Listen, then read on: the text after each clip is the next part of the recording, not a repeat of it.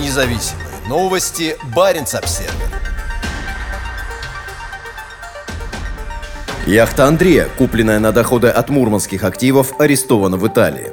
Андрей Мельниченко, владелец Ковдорского горнообогатительного комбината Еврахима, попал под санкции Европейского Союза, введенные из-за российской войны с Украиной. Самая высокая мачта восьмипалубной парусной суперяхты А Андрея Мельниченко выше расположенной в центре Мурманска гостиницы «Арктика». Вряд ли мысль построить самую высокую в мире парусную яхту пришла Андрею в баре «Седьмое небо» на верхнем этаже «Арктики». Но отсюда открывается вид на крупнейший на российском севере порт, главным акционером которого он является. Высота 19-этажной Арктики составляет 72 метра. На 19 метров меньше, чем 91-метровая грот-мачта парусной яхты А.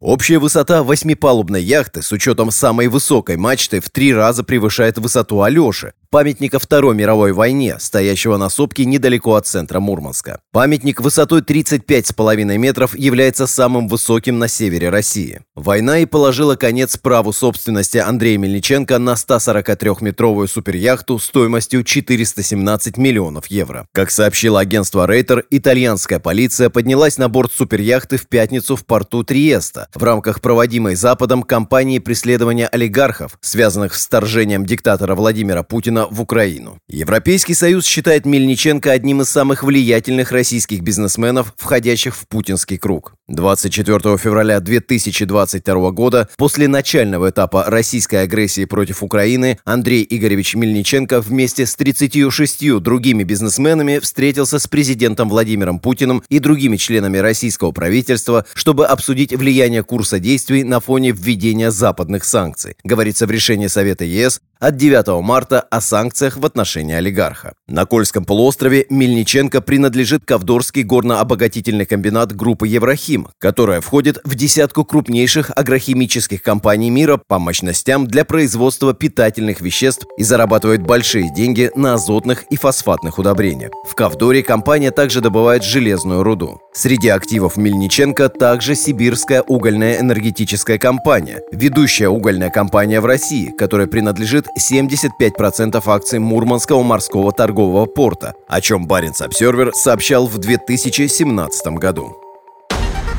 Независимые новости. Баренц-Обсервер.